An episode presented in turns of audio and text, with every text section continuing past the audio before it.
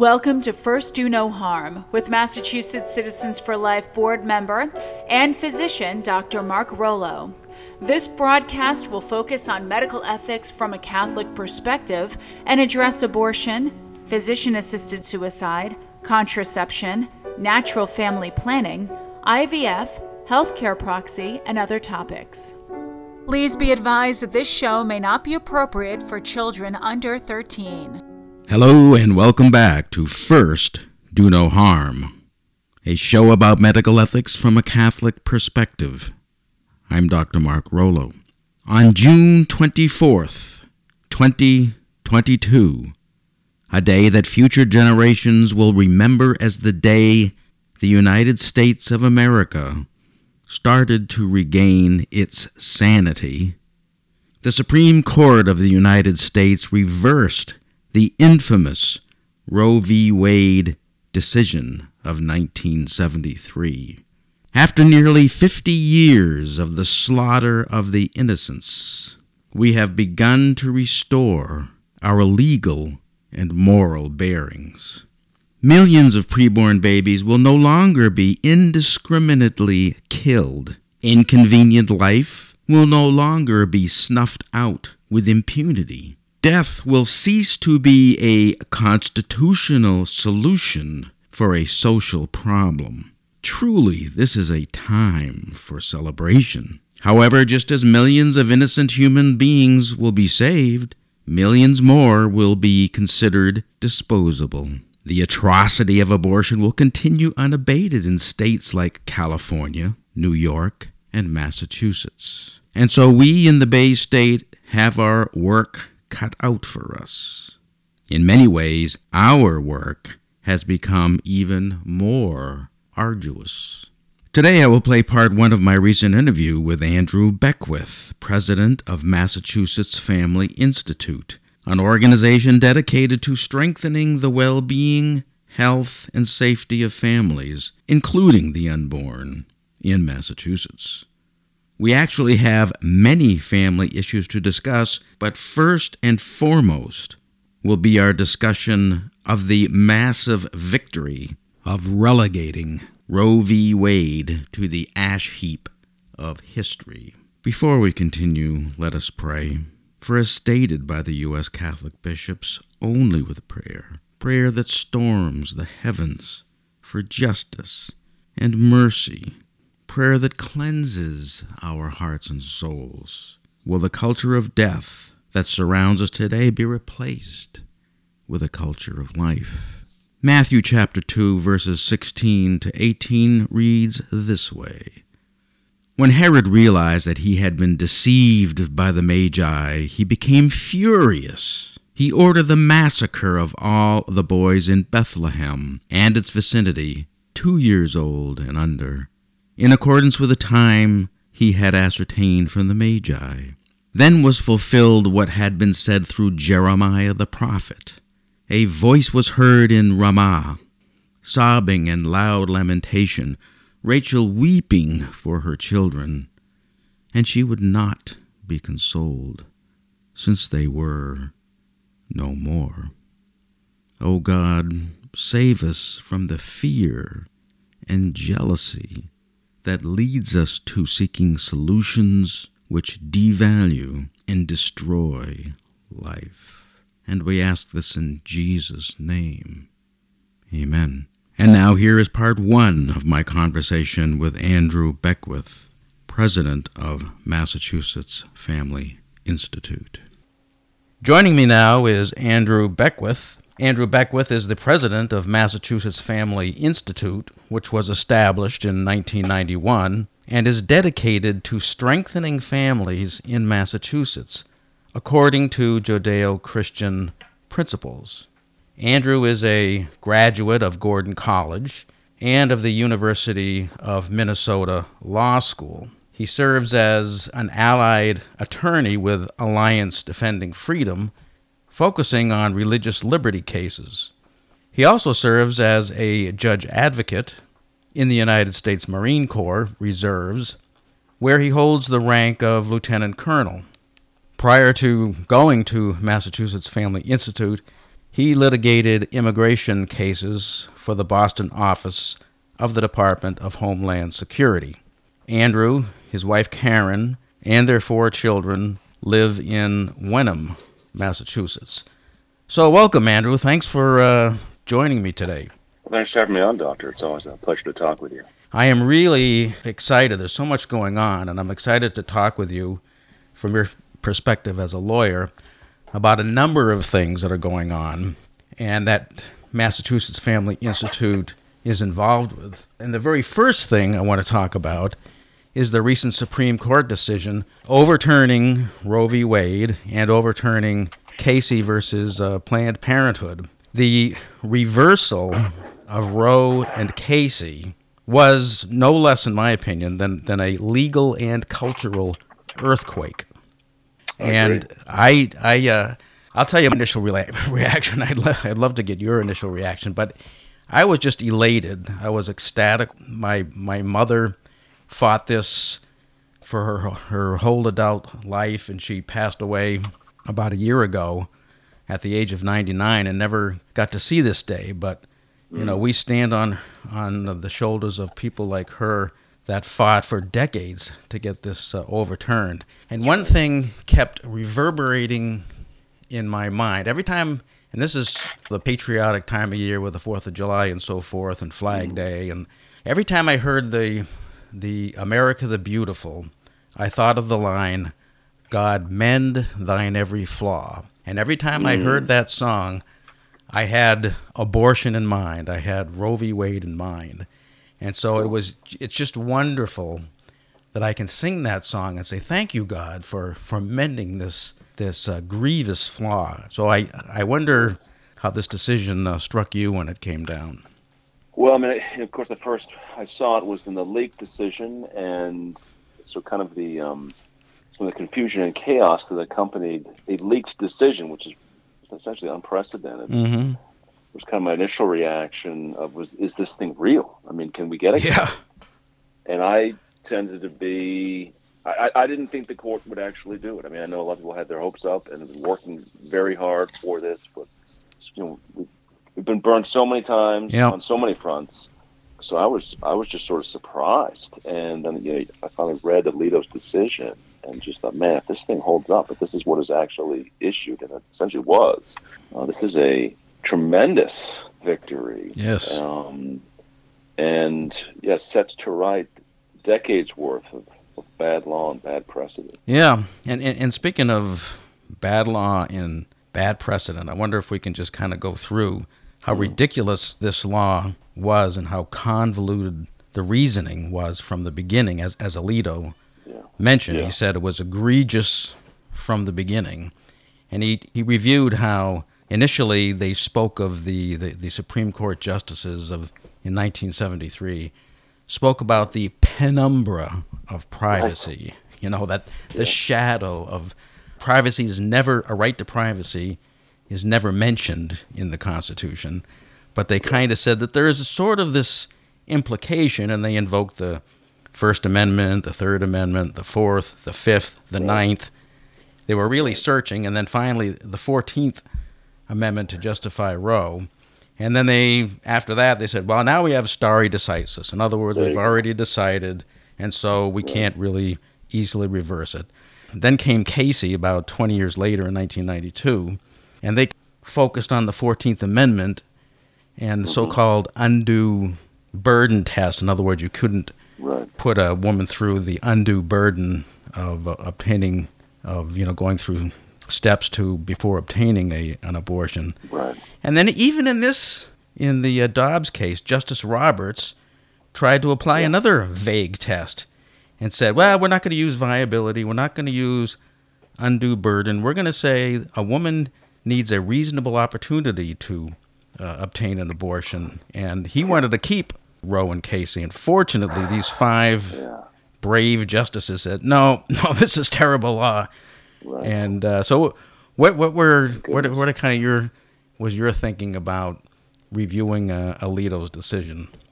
Well, I mean, he's exactly right, and saying that you can't have a due process right to something that is not only not in the Constitution, Right. but does not have sort of a long-standing tradition. It's not part of the common law. Exactly. And essentially said this whole idea of substantive due process. This is getting kind of deep in the weeds, uh, but the idea of substantive due process that that Roe and its progeny were hanging on at this point needs to just be done away with because it doesn't actually exist. Mm-hmm. Which makes sense if you think about it, right? I mean, you have procedural rights and substantive rights, or right to the proper process, and then actual rights, you know, life, liberty, pursuit of happiness, uh, property, those types of things. Mm-hmm. Um, and a substantive due process right is sort of is trying to create substance out of process. Mm-hmm. Um, and the two things are separate. So just kind of like the original Roe decision, we're going to mash together a bunch of different rights that and case law that don't really apply, and you know that hopefully the the whole will be greater than the sum of its parts. But that's not how the law is supposed to work, and if the right's either there or it's not. And Alito correctly pointed out that this is not something we have had historically. There's no common law right to abortion, and it's not in the Constitution, so we can't just invent that out of whole cloth. And it's frankly it's sort of satisfying to see that because thousands and thousands of, of law students we had to go through law school learning Roe v. Wade and reintroduce decisions and it's kind of they're kind of hard to take seriously because it's yeah. pretty obvious, just mm-hmm. like with the Obergefell decision and others, that this is a policy decision that right. the, the the judges in the majority wanted to come to this decision, and they're just going to throw some legal gobbledygook yeah. on paper to make it work. I know yeah. it sounds pretty cynical, but yeah, no, true. that's true. And, no. and even Roberts, who has lost his spine by and large. Um, well, he's sort of typical of what we used to get from Republican appointees. exactly. Is justices who would write great conservative dissents, you know, when it's safe, when it doesn't matter. Right. But, um, right. Right. Are scared to be in the majority. That's kind of how I see Roberts. So his dissent in Obergefell was great, and it was correct. And it said, I know, I know a lot of people are celebrating right now that there, that there's this um, newly found right to same-sex marriage but it is without basis in the Constitution. Yes, yes, absolutely. And uh, in fact, that kind of gets to um, uh, Justice Thomas's um, opinion, mm-hmm. and he. I like Justice Thomas. Why well, I loved Alito's uh, opinion, and his mm. was the opinion of the court, and it was a much longer. Yeah.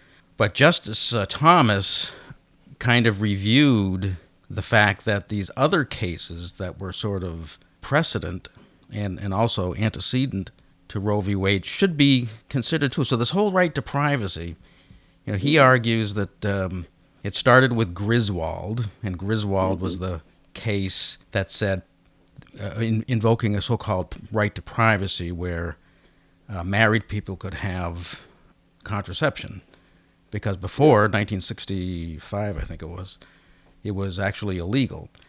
And so Griswold overruled that. Said, no, there's a right to privacy in the Constitution. You can't do that. And then they went on to the to the Eisenstadt, which says, well, not only can you not keep married people from having contraception, you can't keep anybody from having contraception. And then that led to, you know, my understanding anyway, is the Lawrence case in Texas, where they said, well, we can't we can't make any kind of sex act, you know, sodomy. Right. They struck right. down sodomy laws in uh, in the Lawrence case did in, in uh, Texas. And then finally, as you mentioned, Obergefell said that you can't even say that a marriage should be between a man and a woman. So he just makes the case that um, we can't keep hiding, as we as he put it, we can't keep hiding new rights in the so-called uh, due process and the so-called and the equal protection clause. What are you? What are your right. thoughts about? Uh, no, I agree. Thomas? I agree. He's totally correct, and it's it's still amazing to, to think that they've actually taken that first big step with undoing Roe v. Wade and essentially doing away or, or signaling that, that they want to do away with substantive due process. Yeah. Uh, and these sort of invented invented rights by the court. You know, unlike the abortion issue, and at the moment there's not that I'm aware of but there's not this big groundswell of legal challenges to Obergefell. You don't have states passing various types of marriage restrictions, trying to chip away at Obergefell. So I don't know how we would get back to the court on that in the near future. I, hopefully there are people out there working on it uh, that have. I know some people have, do have some plans, and but it's you know there's not that sort of infrastructure Yeah. and, and history and strategy that you have with the with Roe. Mhm. So, but it's great to see that that the court is is, com- is coming back to the Constitution, Right. uh, to be a document that has the more predictable and reliable, even though it's a big sea change right now. But Yeah. sometimes you have to do that to get back to the truth. Yeah, well, you know, lest uh, lest anybody forget, the the Fourteenth Amendment, which was being used for a long time to invent rights, was initially uh, ratified in in uh, 1868, and the reason for it was slavery. It was Right. he was saying you can't deprive anybody of due process uh, and equal protection. They had slavery in mind, and, and saying that you can't discriminate against uh, former slaves. And uh, this somehow morphed into, you know, protecting contraception and uh, same-sex marriage. Yeah. And, well, look, uh, the, be- the best decision would have been not we're going to re- we're going to uh, reverse Roe and send it back to the states. They could have just said, actually, you know what? Uh, science has made it abundantly clear. Advances, technological advances over the last 50 years made it abundantly clear that uh, life begins at conception, and so children in utero are fully human, and therefore persons worthy of legal protection. Right, right. I, I think it was. Uh, I think it's Rand. Uh, Rand Paul has Yeah. been trying to do that at the federal level, saying, um, Good. you know, saying that uh, because the Fourteenth Amendment, no person shall be deprived of equal rights. Right. Um, and if you simply say, and a fetus is a is a person, an unborn human Right. being is a Right. person, then that stands the Fourteenth Amendment uh, argument on its head. That's right. I mean, you're a doctor. I know. I know you're not a biologist, so you probably can't tell us what a woman is. But as a doctor, um, how else would you declare when a when a child becomes a person? Yeah, I mean it's it's it's clear. It's it sort of gets back to the the whole ridiculous.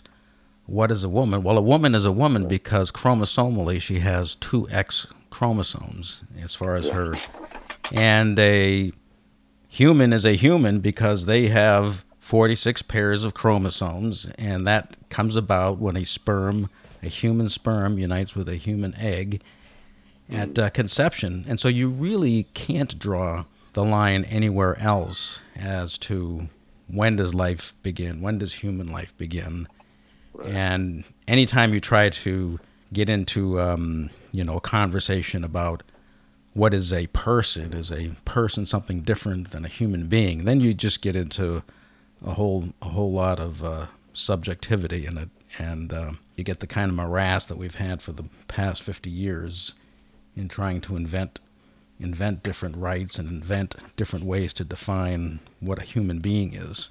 So I think I, it's interesting that you bring up o- Obergefell because um, if Justice Thomas was giving us a roadmap as to how you would unwind all of this, it would probably have to start. It wouldn't initially go back to contraception since that's you know so embedded in our culture now. But I think going to something more recent, uh, which Yeah. is the Obergefell decision in same-sex marriage, which was absurd on its face from the very beginning. I would like to see somebody somewhere challenge that on the basis of this recent decision. Do you, do you think?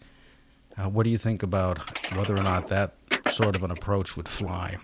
Well, I mean, you have to. I think you would probably need, again, taking sort of the model the pro-life movement is used. Uh, you'd need a conservative pro-marriage state to Mhm. to bring suit somehow. You've got you've got thir- I think it's thirty or thirty-one states that have state constitutional amendments. Mm-hmm. I guess you could have the state decide, you know, we're going to start enforcing that constitutional amendment because we believe, based on uh, the Dobbs decision, that uh, Obergefell was wrongly decided. I, Yeah. I'm not sure. Yeah, I, I, I think it's a good thing to just kind of throw out there and let let uh, Sure. people uh, give that some thought. Well, I Uh, mean, and like you know, like the Roe decision, the courts and the elites thought that we're, they were going to settle the issue and Yes, people would move on, and of course that did not happen. right. Uh, and we must not let that happen with Obergefell and the marriage decision either. Yeah, I think there's there's more of a temptation to do that and a risk of doing that. Because that's what it feels like right now. Hopefully, it doesn't take 50 years to undo Obergefell. yes, right. The important thing is to not let that controversy die. That fight Exactly. isn't over. In Right. many ways, like Churchill said, this is not the end. It's not even the beginning of the end when it comes to the marriage fight. Perhaps it's just the end of the beginning. Yeah.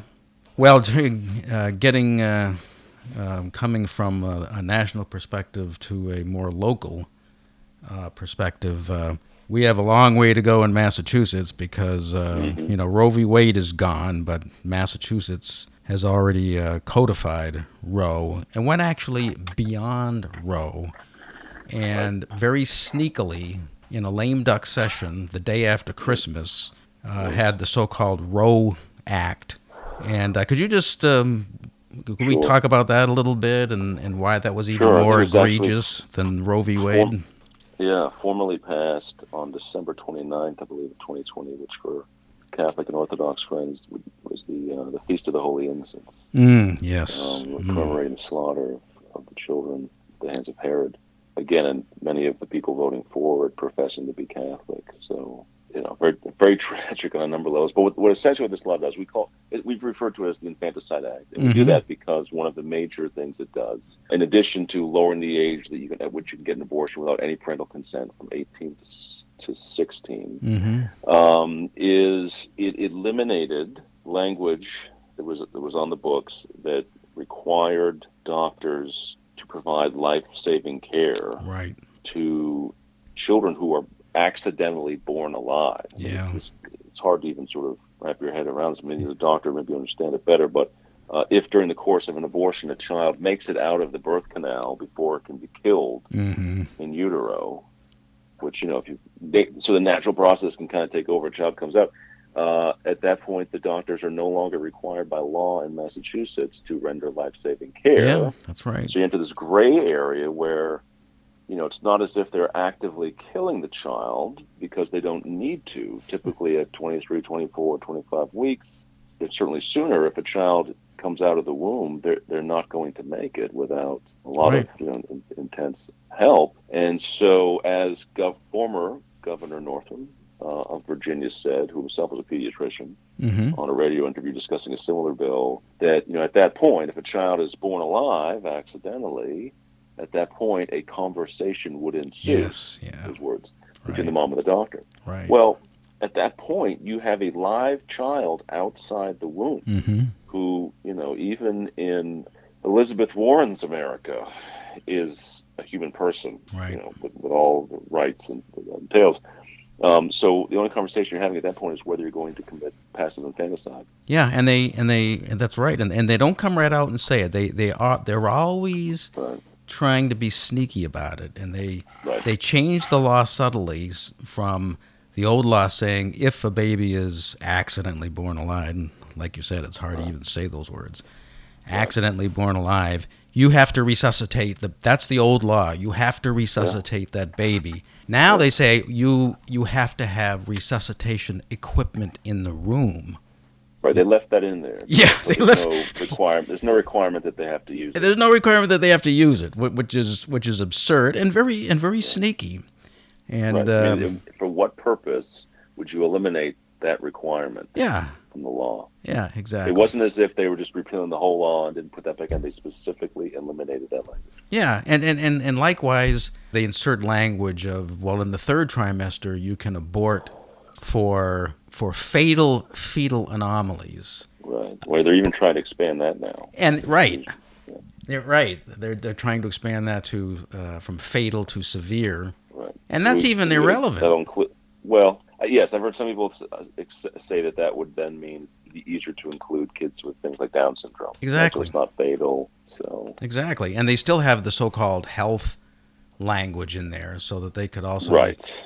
They could also say, well, you know the the the mother's depressed and therefore for her mental health we need to do this right. Third trimester. and that's what i spent i think over a year trying to explain um, is that look this language of fatal fetal anomalies which the pro aborts love to use because mm-hmm. everyone kind of gets scared like it's like if you say rape incest and fatal fetal anomalies the pro life lifestyle will just huddle up like a turtle in a shell and be quiet because those are things are scary yeah and you know the reality is rape and incest are less than 1% exactly. of all abortions. Mm-hmm. Uh, and incest, they just like using that because it's a, it's a dirty word. Mm-hmm. But you know, the, there's no, I mean, there's no, go, go back to a word, Phil, there's no consensual adult sexual behavior that the liberals will condemn. So mm-hmm. if it's an adult father with an adult daughter, they're not going to say anything against it. And if it's an adult father with a, with a minor daughter, it's statutory rape. So, yeah. so they're just talking about rape. They threw the word incest is redundant to them. And rape, tragic as that is, you know, I've got a, a very, very close family friend who uh, was adopted and later in life met his birth mom and learned that he was conceived in rape. And his life is no less valuable because of how he was conceived.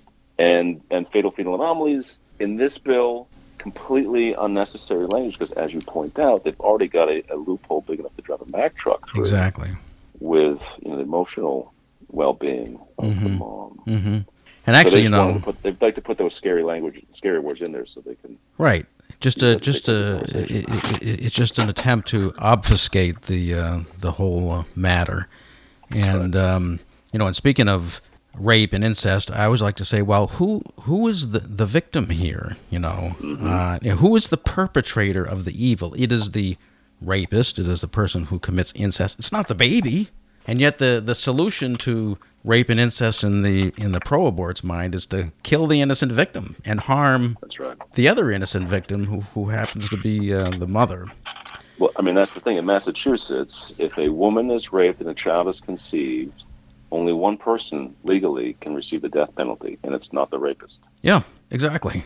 And and also the rapist or the person committing the incest can be the one who takes a 16 year old, for instance, to yeah. the abortion clinic. There's no parental right. consent.